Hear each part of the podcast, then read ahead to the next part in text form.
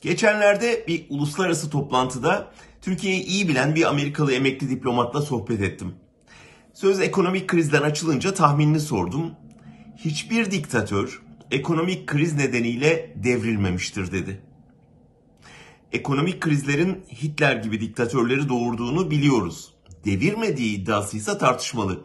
Çünkü orada ülkenin yapısından diktatörün direncine, kamuoyu bilincinden muhalefetin gücüne kadar birçok faktör devreye giriyor. Kimi diktatörler ekonomik krizi Tanrı'nın bir cezalandırma biçimi ya da dış güçlerin oyunu olarak sunmayı başarıyor. Kimi ülkede kriz derinleştikçe kitlelerin içine düştüğü güvensizlik hissi otoriter lider arayışını besliyor. Türkiye'nin krizine baktığımızda ise tarihe geçebilecek bir örnek görüyoruz. Kriz, işsizlik, enflasyon büyük hamle yapmışken, tavan yapmışken bile iktidar halkın üçte birinin desteğini alabiliyor. Bunu akıl tutulması diye açıklamak zor.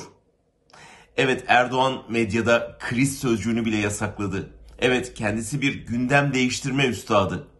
Cambaza bak taktiğini sıkça uyguluyor. Bizden önce buzdolabı yoktu gibi yalanlara kitlesini kolayca inandırabiliyor. Ama bence kendi eliyle yarattığı krizde hala sıfırlanmamış olmasının bunları aşan iki önemli nedeni var. Birincisi yoksulları rehin almış olması. Resmi verilere göre sosyal yardımlardan yararlanan hane sayısı salgında 3 milyon 300 binden 6 milyon 600 bine çıktı. Yani ikiye katlandı. Ortalama hane nüfusu 3.3 sayılıyor. Buna göre sosyal yardım alan nüfus 22 milyon. Son seçimde AKP'nin aldığı oy kadar. Elbette iktidara oy verenlerin sosyal yardım alanlar olduğunu söylemiyorum. Ancak anlaşılan oy verenlerin önemli bölümü aldığı desteğin kesileceği ya da mevcut işinden de olacağı korkusunu taşıyor. İkinci nedense muhalefete güvensizlik. AKP seçmeninin çoğu Erdoğan giderse işlerin daha da kötüleşmesinden endişeli.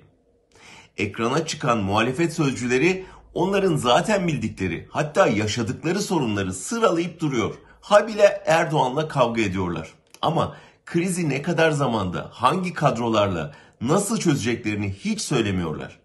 O yüzden de inandırıcı olamıyorlar. Başa dönecek olursam bence kriz her diktatörü götürür de halkı önce iktidarın elinde rehin olmaktan kurtarmak, sonra da ülkenin sahipsiz olmadığına inandırmak şart.